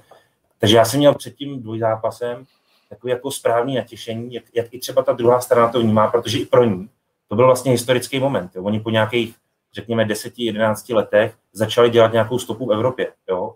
Trochu větší, možná dokonce ještě po delší době, protože samozřejmě kromě toho, že vůbec se stoupili až do čtvrtý ligy kvůli těm problémům ekonomickým a tak dál, tak i v tu dobu už vládl nějakým způsobem skotskému fotbalu Celtic. Jo. Nečekalo se, až prostě Rangers se stoupí, což se pak teda potvrdilo. Takže oni po strašně dlouhé době se začali etablovat v Evropě a i pro ně to byl moment, navíc ještě umocněný tím ziskem titulu, který už měli v kapse, že najednou pojďme si to už dát. A oni najednou dopustí takovouhle věc, jo, takovýhle jako vlastně zneuctění fotbalu, bych skoro až se nebál říct. Jo. Takhle se prostě jeden soupeř k druhému nikdy nemá chovat. Nikdy. Prostě. No, ale stalo se a bude to ještě mít asi nějaké dohry a my se tím tady budeme ještě pokud možno bavit, protože jak samozřejmě jsou jako problémy a pak jsou problémy. A tohle je jeden z těch problémů, který zas tak velký jako není. Jo. Tady platí ono panu Hlinkovo, hlavně si s toho neposrat. No. Co je na hřišti, mělo by zůstat na hřišti. A někdo tady připomínal historku Materazziho a Zidaneho. Za mě Zidane to udělal fantasticky. Tak pozor, samozřejmě... už přecházíme někam, to je docela zajímavý téma, samozřejmě teď ho tady úplně nerozvineme, ale to, co se děje na hřišti, by mělo zůstat na hřišti, no jasně, dobře, ale to je slovní teror, to má i svoje pojmenování, svoji definici a to je skutečně existující nějaký pojem a hlavně děj mezi hráči, druh komunikace mezi soupeři a to není žádný, teď mě asi vypípejte, nebo já to nebudu říkat, protože to by byla fakt jako smůška strašná, ale o to tady vůbec nejde, o ty urážky, o ty nadávky, že je někdo z čůren, jako tohle z toho, jo, zvonačím nechci být úplně zprostej, tak tohle z toho mezi těma hráčima vůbec neprobíhá. Mezi těma hráčima probíhá něco, co pak třeba donutí toho Zidana vlepit prostě hlavičku tomu Materazzimu a tomu se říká slovní teror. Probíhá to zhruba tak, že ten frajer do těho přijde a řekne ti, hele, ten tvůj fotr, ty ten je furt nalitej, co, ty vole, ten furt, já hodím furt nenaletýho, to je katastrofa, ty vole, to je prostě, a takhle, jo, co za to je stará, ty vole, na tý se tady vystřídalo 10 frajerů, ty od nás, my známe, ty vole, to je fakt paráda, ty vole, dej si na ní bacha, jenom ti říkám trošku, jo, kdyby se narodilo druhý děcko, jsem slyšel, ty vole, je vůbec tvoje? Slyšel jsem různý věci, krávo, chcípne, a takhle. Ty zrál ten fotbal hodně, víš? No, já ti jenom říkám, že probíhá něco, co tě opravdu může dostat do neuvěřitelných emocí, nebo nejdeš do emocí, tak je to dostane do strašných jakoby sraček, když to řeknu, jo? Že opravdu se 15 minut jsi úplně vyosný. No takhle, u nás se tomu říká trash talk a je to vlastně standardní součást boje, skoro až, jo. Samozřejmě jako každý se dostává někam, vem si Conor versus Khabib, ale je to přesně ono, je to o tom respektu, že skončí ten zápas, podáš si ruku a zůstane to tam. Jo, prostě vykolejit kohokoliv, jakýmkoliv, já jsem vždycky za to. V první řadě jsem fanoušek prostě jakoby klubu a já jsem vždycky říkal, proti mně bude stát můj vlastní brácha nebo ségra, nebo já nevím kdo, prostě můj nejlepší kámoš. Já tě tak přejedu, já tě to tak udělám nepříjemný, pak když hrajeme, ale skončí to a jsme kámoši. Jo, ale v momentě, dokud jsme prostě jakoby soupeři, tak je zabiju prostě jenom, abychom vyhráli. Ale hele, tohle je to, já nevím, mně to přijde, že přesně jako, jo, že se dostáváme už někam, kde jasně nemělo by se to dít, nejsou všechny věci hezký, tady někdo píše, pak zabili prostě Rangers z fanouška Celticu mačetou, což je teprve problém a to je prostě šílenství, ale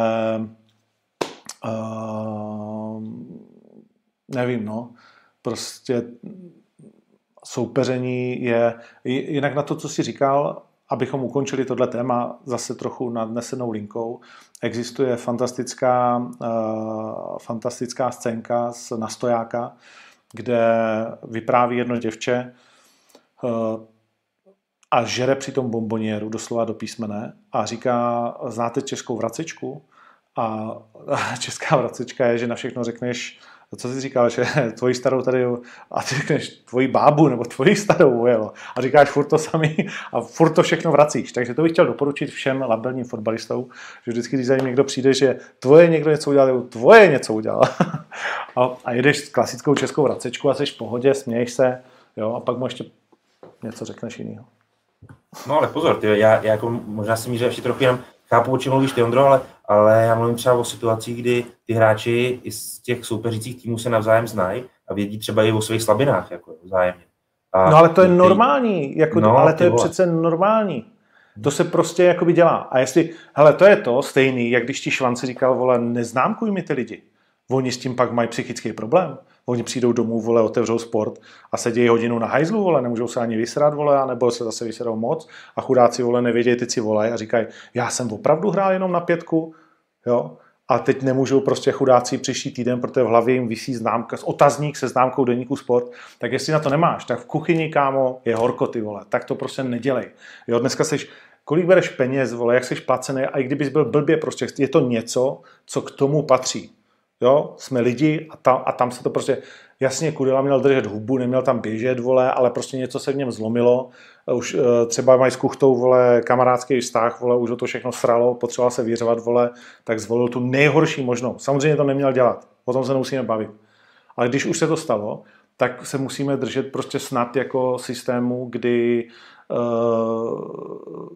se má prokazovat vina a ne prostě jakoby nevina a jednak a dvě taky zůstat prostě trošku nohama na zemi a být normální.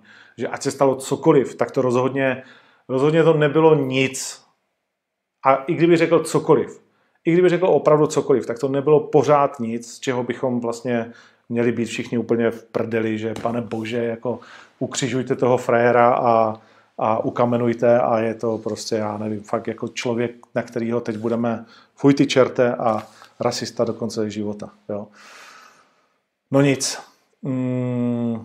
Je to samozřejmě zlý téma a chápu, že to tloume celou prostě planetou v tuhletu chvíli a já jsem první, kdo to nenávidí, ale stejně tak nenávidím ženský kvóty ve firmách a obrácený rasismus.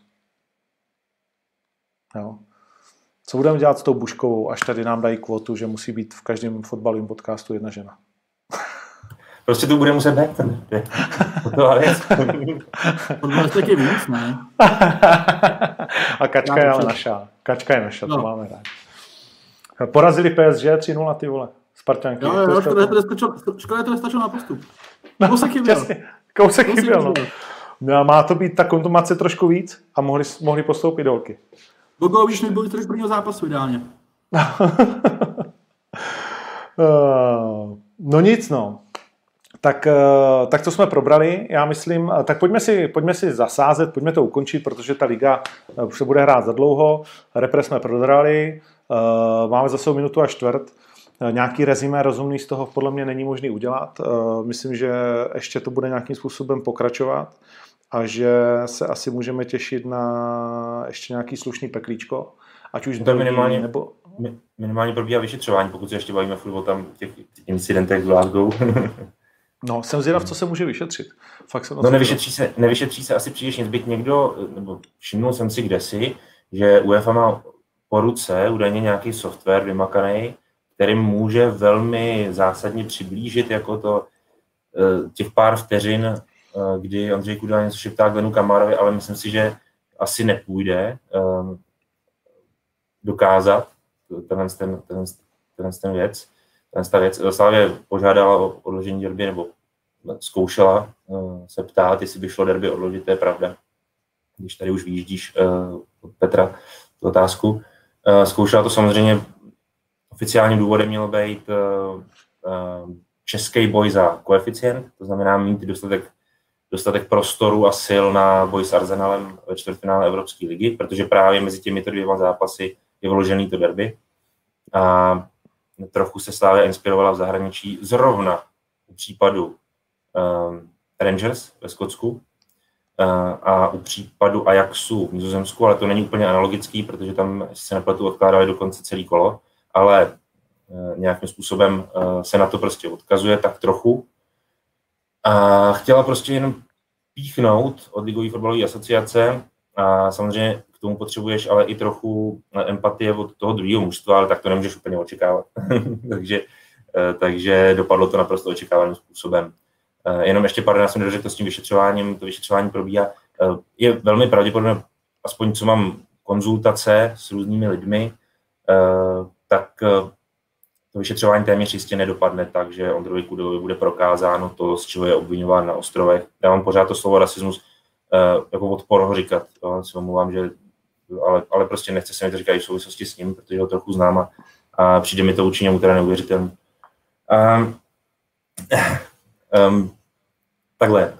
Bude mu prokázáno patrně nebo prokázáno, bude mu asi vlepeno nesportovní chování a teď to řeknu hodně to zjednoduším.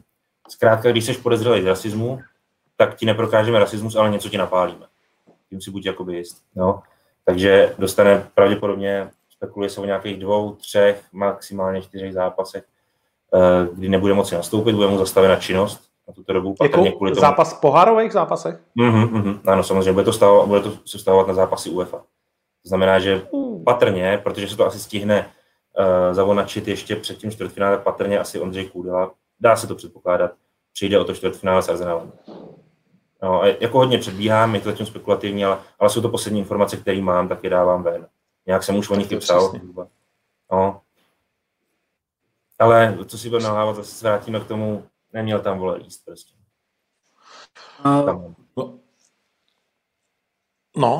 Vacíno?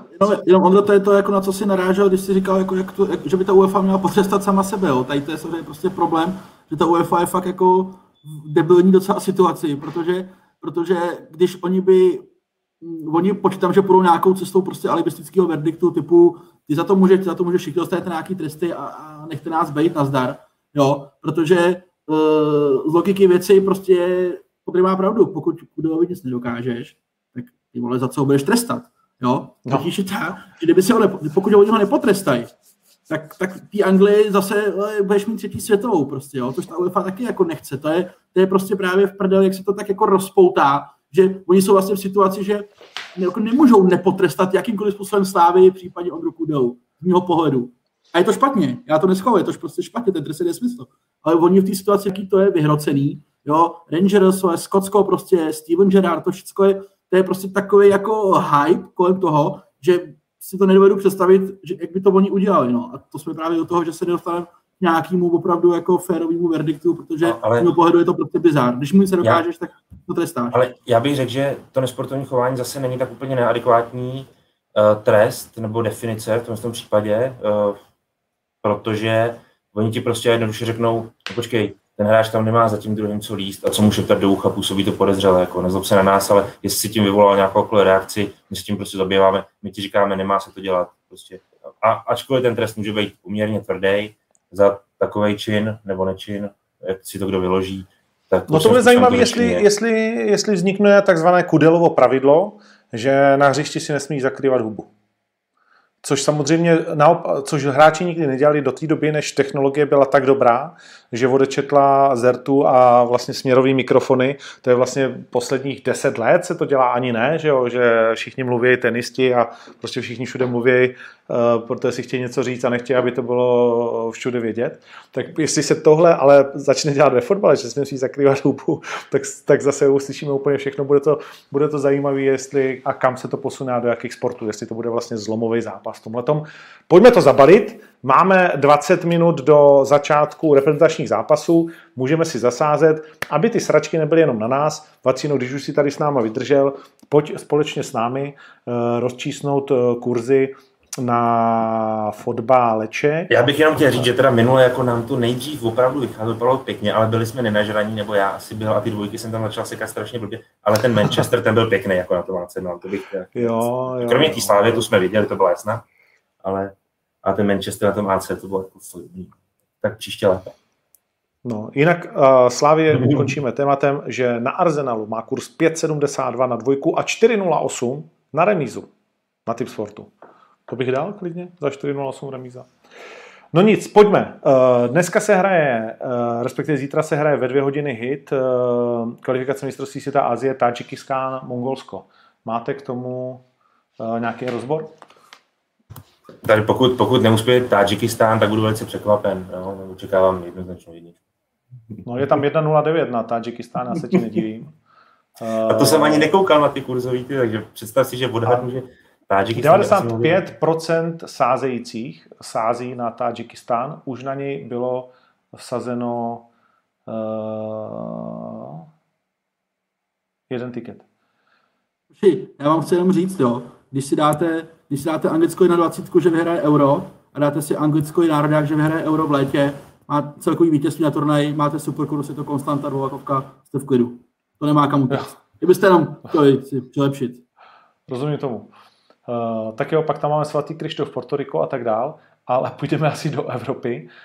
Belgie, Wales dneska, to je zápas, který nás extrémně zajímá. Na Belgii 1,38, na Wales 9,48 na typáči. Co to bude? Jednička si shodneme asi za cílem, ale problém tady těch reprezentačních sázek je ten, že leckdy jsou tam velice nízké kurzy, protože leckdy jde o velmi jednoznačné zápasy, jenom když se podíváš na ten seznam těch dnešních večerních, tak je to tam opravdu, tam se nabízí zhruba 4, 5, 6 zápasů, všechny budou kolem toho 1-3, no Belgie je jednička, no možná s handicapem, ale víš co, teď taky nemusí vít. No. Jenom ti řeknu, 17 milionů korun, 100% sázejících na Belgii, jo? Velsu nikdo nevěří. Takže dáme 1,38, to je dobrý kurz, jestli je to taková... Jo, docela ještě, jo. Jasňačka. Vacíno, souhlasíš? Jo, nebávám se i nějakého handicapu na Belgii. No. Tak dejme si handicap na ty, jako na ty naše kluky. Dneska pěkný zápasy, co se tam dají jako Srbsko. No, ale to ten kurz není, ne? My jsme vzali tak o 5 gólů, aby to mělo jako... Tak co, padne více gólů, nebo jak je to Estonsko-Česko? To mělo nějakou kurzovou hladinu, No, ale... Tak handicap, Estonsko-Česko. Dvojčička v handicapu by mohla být.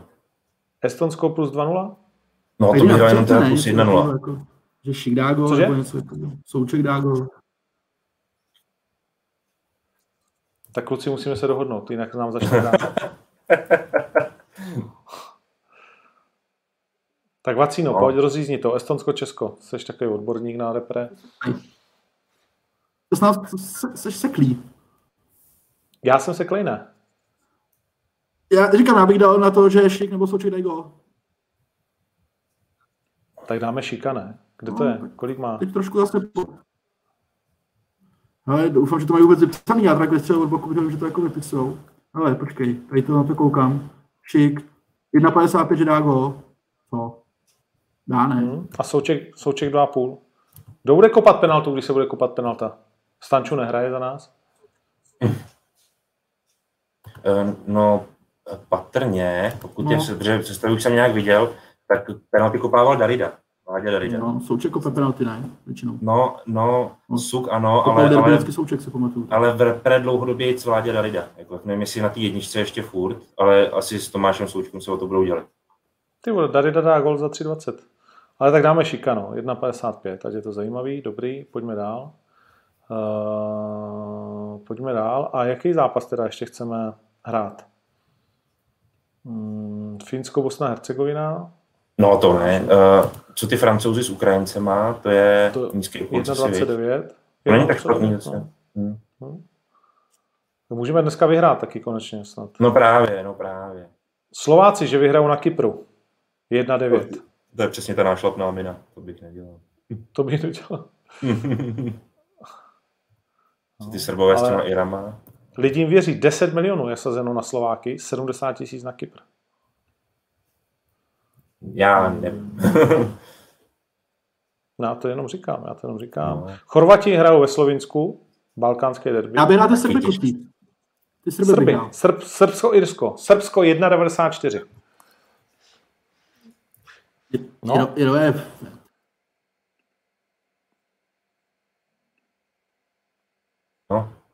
No, Vacíno se nám seká. Vidíš to? Irové jsou teda, říkáš, v prčicích, takže hrajeme Srby za 1,91. To už máme kurz 5,5, tak ještě to potřebujeme osvědit jedním kurzem a můžeme to nechat být. Mimochodem na remízu našich s Italama bylo 3,61. 3% lidí vidělo remízu, tak jenom 3% z těch, co si vsadili, vyhrálo. No, tak pojďme ještě jeden teda zápas tam prdnout. Tak já bych dal ještě z 21 buď výhru Němců nebo výhru Nizozemců. Asi spíš těch Němců nad Maďarama, tam možná si to neobejde tam přes 1,3. Němci, počkej, to tady hledám, nad Maďarama, jo? Německo-Maďarsko, no. Není to jako nic odvážného extrémně, ale... Jo, 1,33, OK, máme to tam.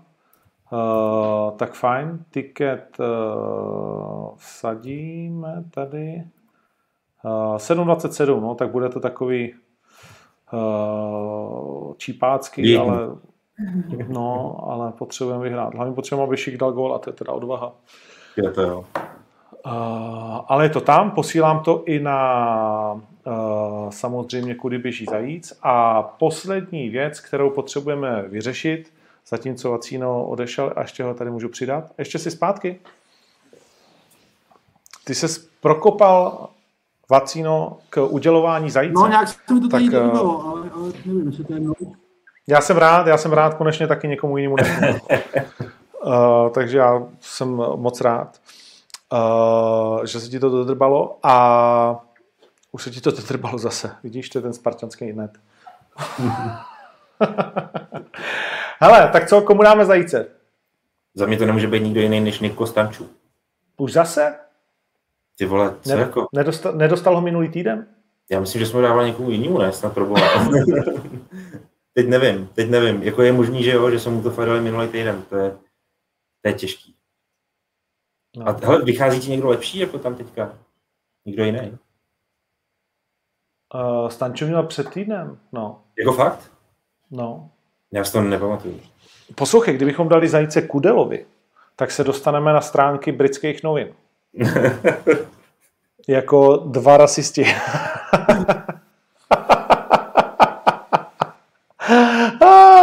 Dva ultrarasisti novináři, ty vole, ocenili Kúdelu za jeho šílené vystoupení.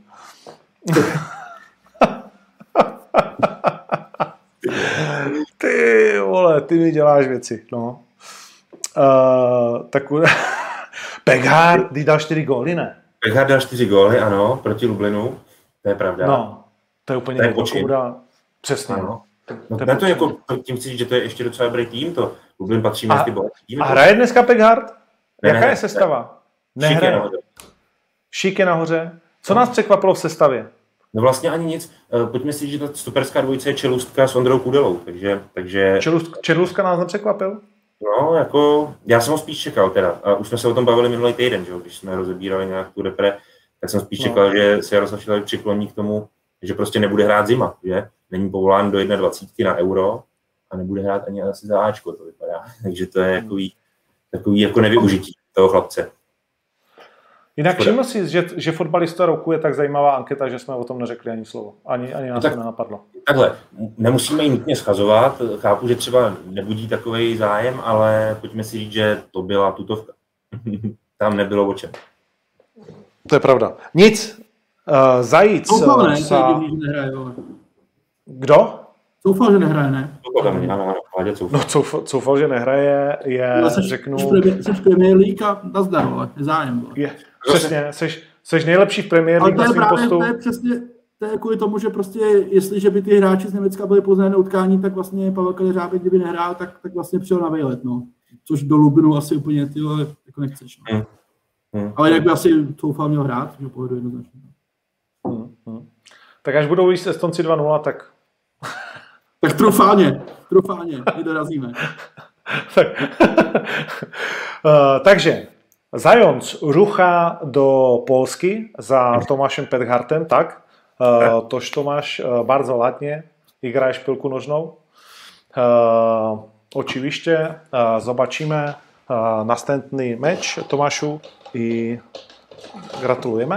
Já jenom vysvětlím divákům, proč Ondřej mluví tak dobře polsky, no protože to je prostě skoro Polák, se dá říct. Teďka To je, vole, trošku rasistický, že říkáš Moravákovi, že jsem Polák.